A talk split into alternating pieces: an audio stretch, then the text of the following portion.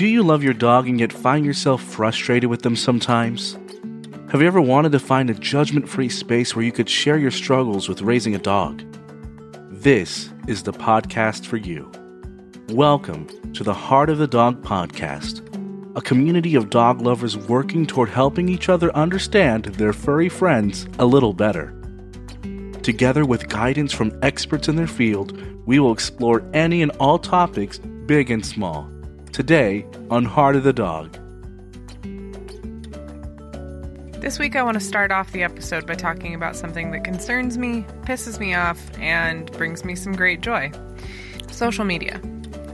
We're going to dive into the positives and negatives of social media in the dog space. I'm going to address a specific trend I've been seeing and what I think about that trend, and talk about my process for knowing what's fact and what's taken out of context or false. So let's get into it. Thank you all so much for listening. If you want longer episodes and bonus content, please consider becoming a monthly supporter. I work on the podcast in my spare time, and much of the content that I write is completed when I have a couple of seconds to sit down and research. Becoming a monthly supporter through donations via anchor.fm or becoming a member of our Patreon will allow me to hire a scriptwriter, which will help free up time for me to work on bonus content and other upcoming surprises. Both options are linked in the description. If you can't support monetarily right now, no worries. This podcast will always remain free.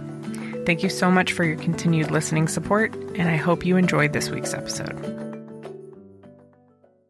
I have a love hate relationship with social media. It has a lot of promise when used correctly, However, there are a lot of people, including trainers and dog professionals, who will make content and leave out information because they don't have time or they want to spin a narrative on the subject in their favor. Like any topic, you have to take what you find on the internet with a grain of salt. However, what has got me really frustrated lately are the dog professionals who want to talk about specific training terms in negative ways without explaining or giving context to what they're speaking on. This is dangerous, irresponsible, and in my opinion, highly unprofessional. If someone who is well intentioned but new to dog ownership and training stumbles upon those posts, here's the basics of the four quadrants. The four quadrants are positive reinforcement, negative reinforcement, positive punishment, and negative punishment. Of the four quadrants, positive reinforcement probably sounds the most familiar. For the purposes of this discussion, positive refers to adding something to the training dynamic, and negative refers to subtracting or taking something away from the training dynamic. Define what luring means in the context of dog training. Luring in dog training is defined as the trainer uses a piece of food to guide the animal through the motions of a desired behavior. During this method, the animal is highly dependent on the trainer for guidance and direction. After the initial training, the lure is gradually removed. In the last couple of weeks, I've seen several posts that have made it seem like if you're rewarding your dog with food or if you have to use food to motivate them to work, you're quote unquote luring them into doing something that they may not want to do. I have a couple big issues with that idea. First, luring is a training technique.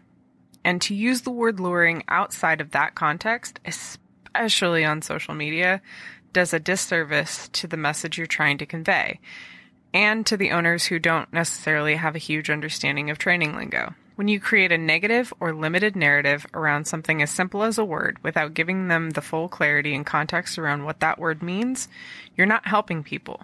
You are only teaching them how you view something and consequentially how they should view it too.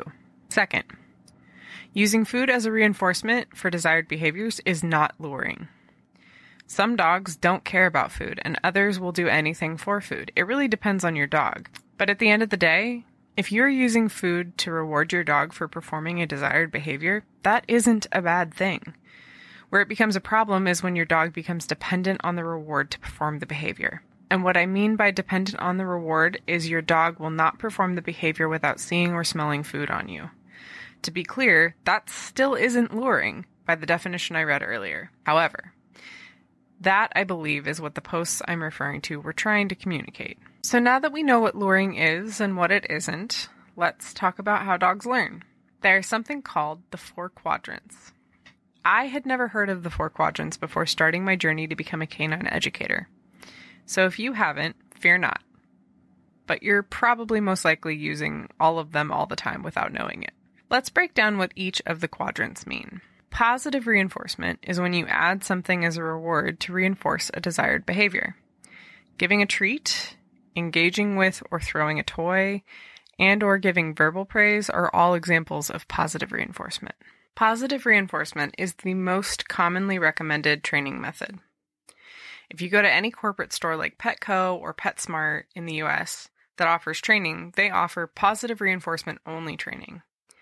Positive reinforcement is great, but without the balance of the other quadrants can be difficult and time consuming to capture behaviors.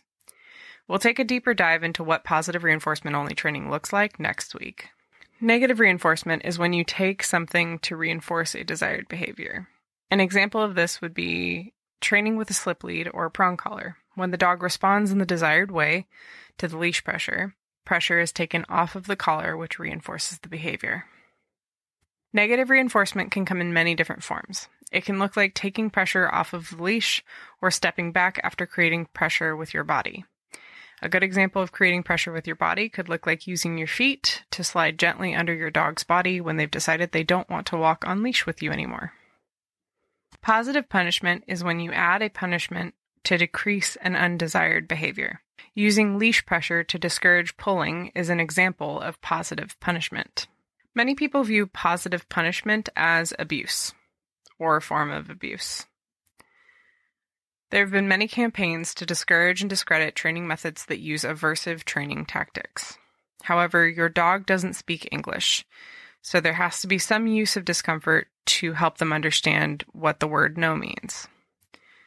There's a strong difference between using something to create pressure or discomfort and abusing your dog. Any tool can be used incorrectly and can be abused, so it is important to be properly trained on how to use things like prong collars and e-collars when you're using them for positive punishment. Negative punishment is when you take something away that your dog enjoys to decrease the undesired behavior. An example of this would be withholding a treat, ball, or other form of reward. Negative punishment can be useful if you can take the object away at the right time. I want to reiterate that in the context of this discussion, positive and negative do not equate to good and bad. They equate to adding and subtracting. Now let's define reinforcement and punishment. Reinforcement equates to encouraging or increasing behavior, and punishment equates to discouraging or stopping an unwanted behavior. So, beyond what the four quadrants are, how do they apply in real life? The four quadrants are basically the four types of consequences that occur when your dog interacts with the world around them.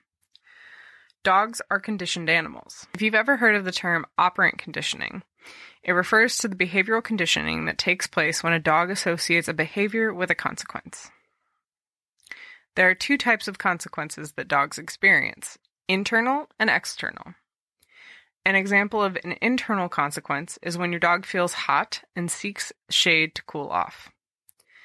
An external consequence is when you provide a consequence to a behavior like asking your dog to shush when they're barking. What you think of as pleasant or unpleasant may not necessarily be perceived as such by your dog.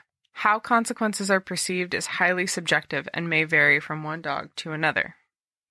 Can I tell you a secret about reinforcement and training, though? Any training method used only works when timed correctly.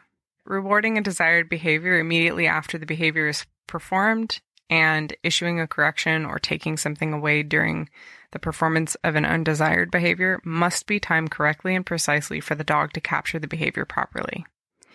Without the correct timing, you're not teaching your dog anything, or you could potentially be teaching them an unintended lesson.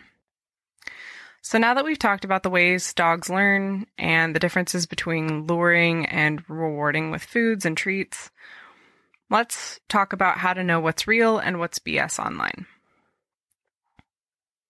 My first rule of thumb with any information, dog related or not, is to do some basic research. If something feels off or I'm curious to know more about a topic, I will go straight to my bestie Google and I will type in my question about the information given. From there, I will look at the top websites that pop up. If the American Kennel Club pops up, I will start with their information. While the American Kennel Club, or the AKC, has had a problematic history with breeders and puppy mills, they are one of the biggest and well known dog organizations in America. My other go tos are Humane Society and the Veterinary Centers of America, or the VCA. From those three, I usually feel like I get a pretty great knowledge base and will compare other articles or social media posts against that information. If I can't confirm the information online, I will reach out to a trainer, friend, or talk to my vet if it's something I feel the vet can weigh in on. Nobody has all the answers, but knowing how to find the answers can help decrease stress immensely. So that's it for this week. I hope you learned something and feel like you can tackle challenging social media posts with more confidence. Next week, I have the privilege of interviewing the first trainer I worked with and someone who has helped shape my love of training, professional trainer Morgan Lamella. Morgan and I will talk about positive reinforcement training and balance training, the differences, the pros, the cons, and all sorts of other training related topics. I even have a couple of listener questions to ask her. I'm super excited to have this conversation with Morgan, and I can't wait to share it with all of you. See you next week. Thanks for being with us this week. If you'd like to keep up with the latest, please follow us on Instagram at Heart of the Dog Podcast. If you'd like to get involved in the community, please check out our Patreon at patreon.com slash Heart of the Dog Podcast. And if you have any questions you'd like answered or topic suggestions, please email heartofthedogpod at gmail.com. Please check out the show notes for any resources that may have sparked your interest. And finally, if you enjoy this podcast as much as you enjoy your dogs, please rate and review so that other members of the pack can find us. And please share with a friend or loved one.